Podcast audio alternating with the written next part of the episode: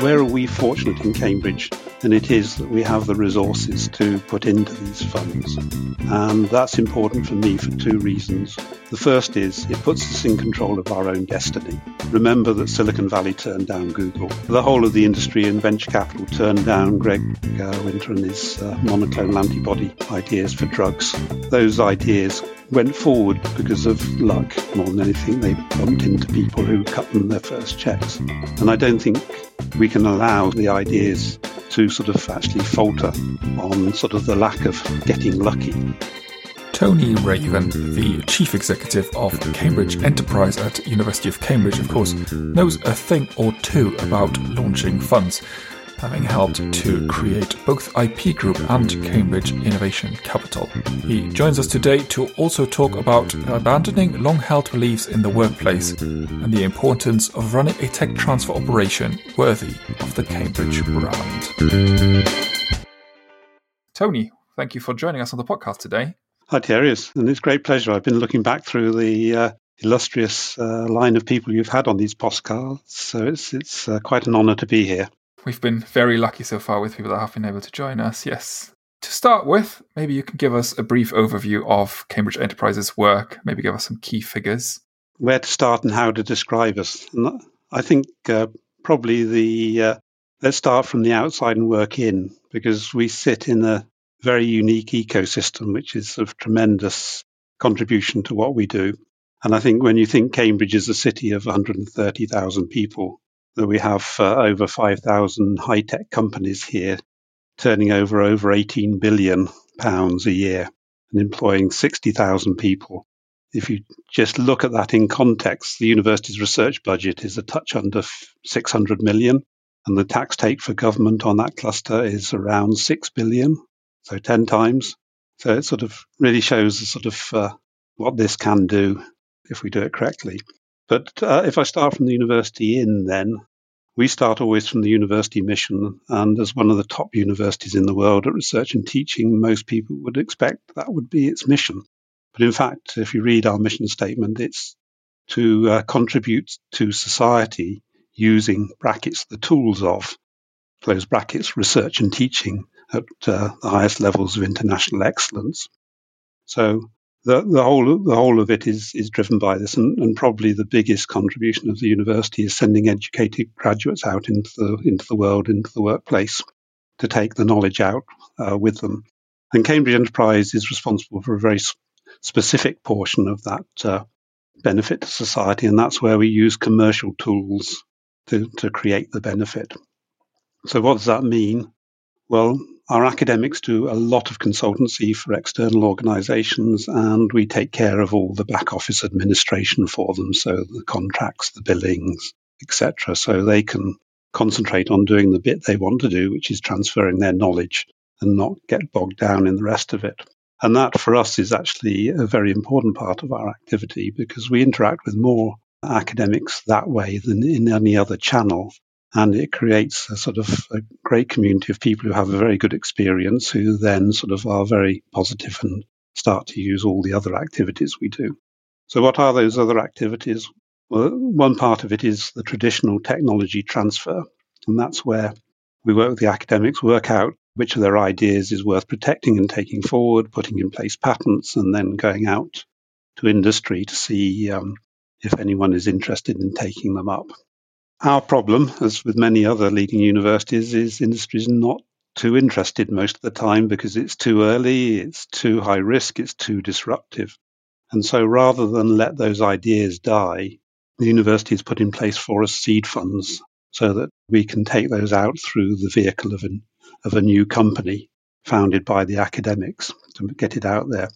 And fortunately, our judgment has shown over time that actually our judgment of the future is a bit better than the industry of the day, because a number of those have gone on to be very successful companies. So that's sort of uh, the essence of what we do. And you asked for some numbers and some key figures. And I, am not a great uh, fan of figures and metrics and KPIs and all the rest of it because I don't think they apply very well to this business. It's the same thing that these very early ideas are not sort of open to sort of detailed investigation and analysis. So, what to say our key figures are that um, is actually how our academic community perceives us. And we do, a, we do a survey of that academic community as a measure of how we are performing. And uh, if, I, if I look at that, we survey all 5,000 researchers. 27% of them responded, which, if you've done surveys, you'll know is a phenomenal response rate. 68% said they know what we do. So our awareness out there is good. 27% have worked with us. And the most important one for us is 92% of that 27% said they would recommend us to a peer or a colleague. And, and that's the thing which sort of, because for us, no matter how much websites, brochures, all the rest that we do, social media, actually word of mouth is our most effective marketing tool. So having a large community out there of people who've worked with us who are very positive about it and talk positively to their friends and colleagues is really sort of, I think, the measure of the success of the team I, I work with. Yeah, yeah, that's very impressive. I um I did find some uh, some figures on your website. It said I think it, it coincided with you taking over as CEO in, in 2011 as well. Venture funding capacity has grown by 730%. The number of spinouts has gone up by 250%, and your consultancy support services increased by 90% do you have a secret that you would like to share with people how you did that how, how you managed to increase that success rate I d- I don't think it's a secret. I mean, first thing I have to acknowledge is the creativity of our academic community. What they come up with is phenomenal. And I, I was very lucky uh, because Cambridge Enterprise was formed uh, in its current incarnation in 2006. And Teri Willey, uh, my predecessor, put a lot of work into getting a really good team together. And I think um, the success really is down to that team because I haven't done a single one of those deals. They're the people that have, have done the deals, have made it all happen. And the support we've had from the university, and again, have to recognize that we are very fortunate in Cambridge and we have a university that is well endowed and is uh, very positive about uh, this activity and and uh, and supports it strongly. So which bits have I done? I guess I would say what I've done is is help to create an environment where that team can be as good as they can be. And I think the, the key things I set when I came in was first of all a focus on what we do, do what we do very well. The second is that if we're a university like Cambridge, we should have an ambition worthy of a university like Cambridge. And that second part meant that we actually had to have the resources to compete with the Stanfords and MITs and others of this world. And that's where now sort of um, our ability to fund our seed fund our companies to the same level as they would get uh, from other leading universities in places like Silicon Valley, etc., really make has really made the difference. And of course, there's always a bit of luck. We've had some good luck yeah. along the way. that never hurts. We'll get to the to the seed funds in, in a second as well, but how has the pandemic affected your work? Has it affected your work? Has it changed the inventions you've you've come you've seen come out of research labs? Well, it, it it's affected us uh, massively and not at all. That's a paradox, and obviously it's massively in that at a day's notice we had to switch completely to working from home. Of course, which is is a completely new uh, environment for a lot of people, and I think it's also um, it's also very difficult for some because those of us who have a room where we can do this, we're not sharing a kitchen table in a in a shared flat, and things like that. I think sort of the way that everyone in the business has responded to this massive change has been phenomenal, really humbling. But in terms of, of the business, it's business as usual, there and thereabouts, and that's for me is fascinating because both oral, PraxisAuril, and uh, AUTM Autumn have done surveys of uh, the community, and something like 90% of us are finding it's uh, business as normal or more business, with only 10% finding less. So there's something about characteristics about um, this sector which was a complete surprise to me. I was looking for sort of the early signs that things were going to turn down, but um, we had a sh- same with Oxford. We had a slight pause in consultancy, new uh, things coming in in April, May, and then June, July, it uh, came back on track. So that that's been re- really surprising for us. But I think for me, it's been fantastic across the sector to see how sort of we often talk about how do we work better with business, particularly. But to see the way that sort of universities, business, and government have come together in that fabled triple helix around the pandemic, I think is really phenomenal. And I keep on saying, if how can we unleash that sort of purpose at a time when we don't have a pandemic to drive it? And being part of it as well, because uh, I mean, there's a lot going on directly with the university and uh, and uh, the outside world, but the things we're involved with. So um, the genome sequencing, which Cambridge Enterprise was uh, a seed funder of, um, now that technology dominates all the genomics which is going into this. Uh, we've had the diagnostics company repurposed itself very quickly and uh, was then sort of uh, sponsored by a philanthropic um, high net worth individual to put its systems into frontline sort of very far, very rapid point of care diagnostics for the uh, for the COVID wards. And we've had uh, well, Oxford has had a big program in vaccines. One of our new spin out companies has just got funded for its novel synthetic uh, approach to vaccine development. So to be part of that and be part of that community and keeping very active, I think is is is fantastic. But the other side of it, I think you asked about sort of how that might change us in the long term, and I think we're definitely seeing changes. Geography has evaporated for us. Nine to five has evaporated for us a lot of these things and long term beliefs that there are things that could only be done in the office have all evaporated because we've had to do them in other ways. So I think it'd be very interesting. We're still sort of grappling with how do we deal with this new style of working and particularly the sort of uh, social interactions, the serendipitous uh, events, um, the water cooler conversations. How do we do that in this new world? But I'm sure we won't go back to the way we were working it'll be different, but in ways we haven't yet uh, unraveled. I'm, I am very glad to hear that you, you are among the 90% that hasn't seen a, a, downturn in business. That's, I mean, I wasn't expecting anything else from, from Cambridge, of, of, of course, but yeah, always good to hear that uh, people are still very busy. I can count on the number of people who have fundamentally changed the funding landscape for spinouts in the UK in one hand. In fact, only Dave Norwood comes to mind from IP Group and Oxford Sciences Innovation.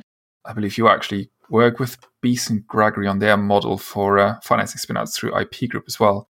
And then, of course, uh, you mentioned Cambridge Enterprise Seed Funds, led by Anne Dobrée, and Cambridge Innovation Capital, led by Andrew Williamson.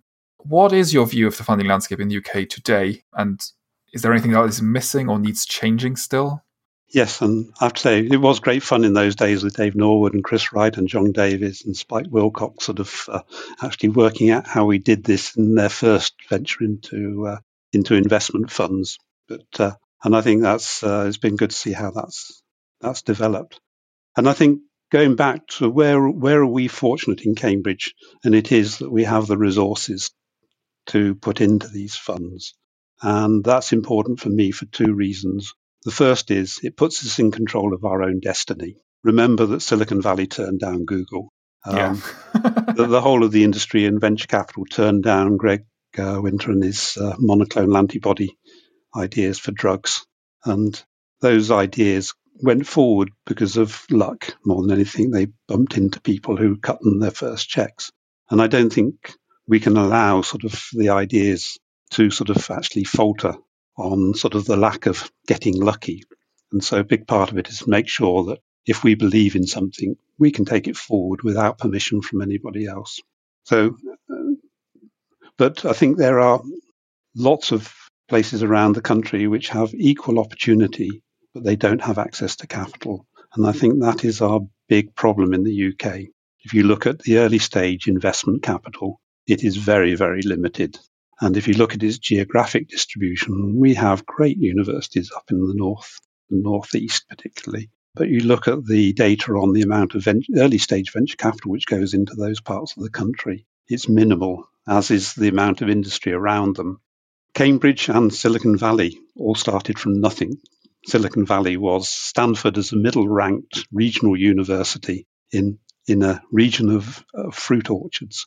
Cambridge was a small market town in the middle of a big agricultural area. So we didn't have anything there like many of these places today, but they had, they were built up from, from nothing. And I think we can do that.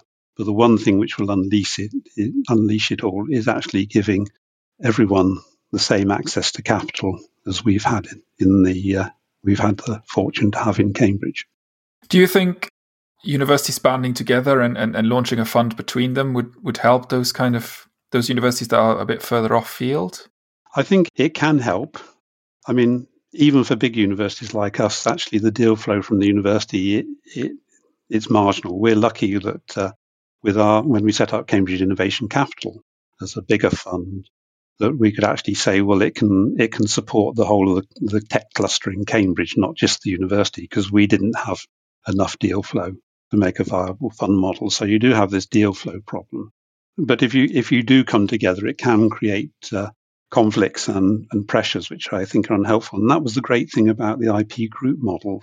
They didn't bring the universities together, but they actually consolidated their deal flow back to investors and then put relatively were able to put small pots of money. So when I was in Southampton doing it, it was a five million fund.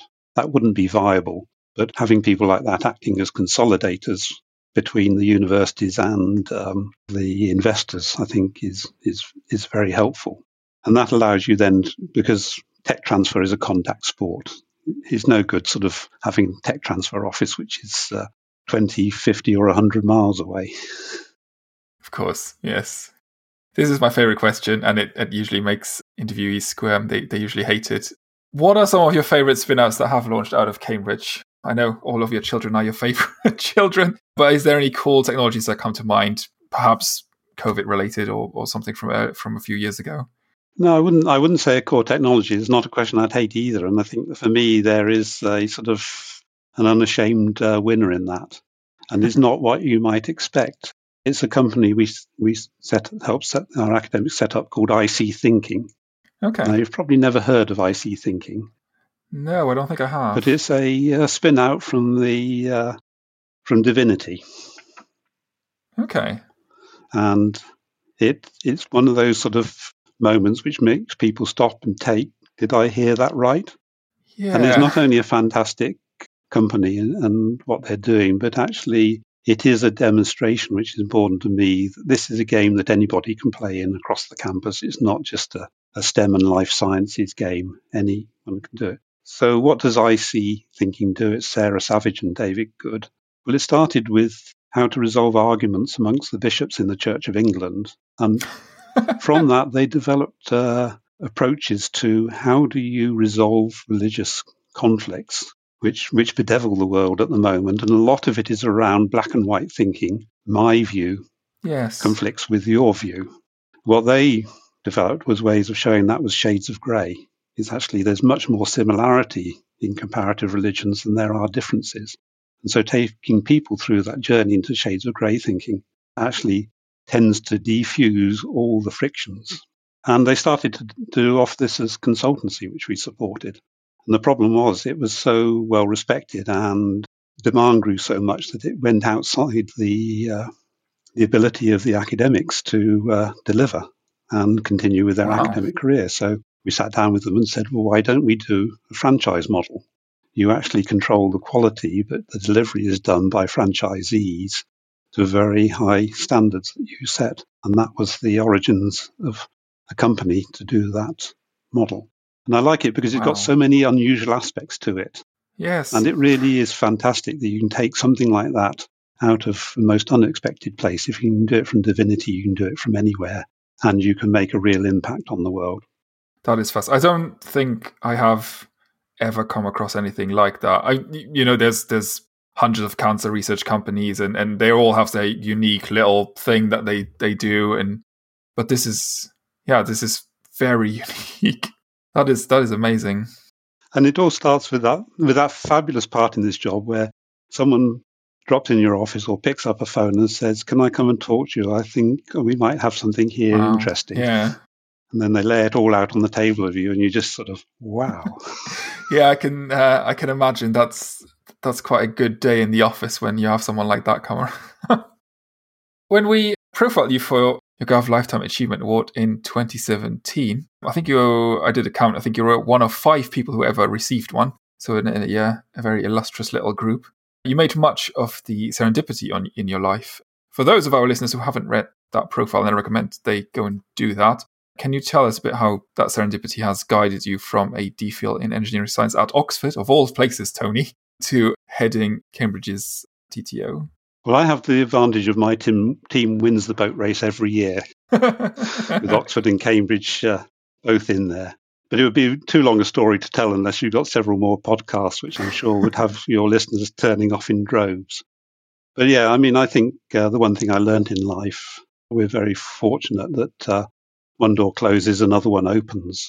I never plotted my career to here. I never expected to be here, but uh, I just tried to do. I've always had this uh, this mantra of have fun and make a difference. And none of these steps you make are irreversible if uh, if they don't work out. But I mean, uh, I've tried to retire twice in my life, and I, the first the first attempt, the headhunters got me into uh, into the tech transfer community. I certainly didn't expect to be here 20 years later. And then 10 years later, when I first started to think about it's time to uh, think about moving on, doing something else, I uh, I left and phoned up uh, Teri Willey, who I mentioned, my predecessor at Cambridge, and said, "Can I come and talk to you about connecting back into the uh, Cambridge network?" And her answer was, "You could, but I'm leaving on Friday. Can I get you to talk to our chairman about?" Uh, and the, so, but but my life has been peppered with things like that. So um, that is a good phone call. if you haven't watched it, watch the uh, Steve Jobs speech to the graduands of Stanford University. It's a fantastic speech, well worth listening to. But he says the same thing. You can't join the dots up looking forward, only looking backwards. And that's, uh, it was interesting when I saw that because it came out that we both had the same philosophy and experience. That that is a beautiful philosophy to have. You've been in tech transfer for about 20 years now, first Southampton and then Cambridge, obviously. What key lessons have you learned in those two decades? And are there any areas that you think still need to be improved? I know that's a big question. Well, there's some simple ones. I mean, there's obviously there's a lot of potential in there, but uh, what things? I think what I said earlier: have fun and make a difference. I think it's important to realise that you don't have anything other than the power of persuasion in a university. No one has to do what you want, and so uh, it is all about building those relationships and trust relationships across. Another one to say is, is be patient and remember what we're here for. We're not here to file a patent. We're not here to do the best contract in the world. We're here to make sure that the research that our academics uh, do creates that benefit in society to the, to the best effect possible. And those other things are just tools on the way and mustn't get in, in the way of what we do. And the last one, I guess, which I think is important because I get asked to review a lot of uh, offices for governments and uh, organizations around the world, is the thing which is most often missing for me and which we're very fortunate to have in Cambridge is actually clarity from the top of the organization. What do they want the office to do and what's the expectation? Because so many of them, there isn't that uh, clarity. They then become sort of the expectations are that they do all things for everyone. And that's, in, especially in smaller offices, is something that can never be met. So it is important, I think, to be to be clear, to be focused on what you do, what you don't do, and hopefully to derive that from the top of the organization rather than sort of make it up yourself. I think that, I don't know if you've read, you probably have read Tom Hockaday's book on tech transfer. Yeah. And uh, I think that was one of the, the big lessons in, in that book as well. You you need to know what your actual mission is and, and what the university wants from you because otherwise you're not going to get anywhere. And yeah, it's. Uh, yeah, and uh, sort of many years ago, sort of what you're there for is important because my I, I was sort of doing an acquisition of a company and sort of one of the things it had was loads and loads of lawsuits and they had a big office of lawyers and my chairman said to the other side sort of do you have lots of lawyers because you've got lots of lawsuits or lots of lawsuits because you've got lots of lawyers? And it is if if if the tool you got is a lawyer everything looks like a contract and it is that's why I say it's important to remember what we're here for. And it's the contract's just a, a point on the waypoint on the way to where we're trying to get to. I uh, I think my last question, yeah, my last question is an open-ended one. Uh, whether there's anything that we haven't covered yet that you want people to know about?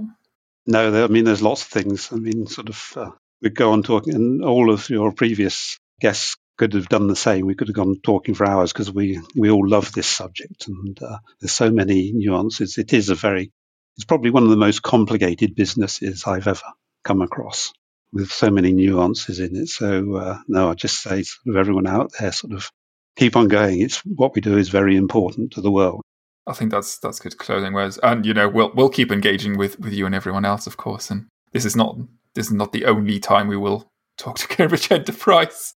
So uh, even if it's not a five hour long podcast, we'll uh, we'll get your uh, we'll get your views and news out there still. well, regardless, thank you for the uh, opportunity today, and it's been a great pleasure. Thank you very much for joining us, Tony. Talking Tech Transfer is hosted by me, Thierry Heles. It is produced by Global University Venturing, a Mawsonia Limited publication. You can find us at globaluniversityventuring.com, on LinkedIn as Global University Venturing, or on Twitter at GU Venturing. Our sound engineer is Mark Chatterley from In Ear Production. You can find them on inearproduction.com. If you've enjoyed this episode, make sure to hit that subscribe button so you never miss an interview. We'd also really love it if you could leave us a review on Apple Podcasts, or if you share this podcast with your friends and colleagues. It really helps us grow our audience. You can also reach out to me directly with feedback. Just email theles at globaluniversityventuring.com. That is T H E L E S at globaluniversityventuring.com. Until next time, have a great week, everyone. Goodbye.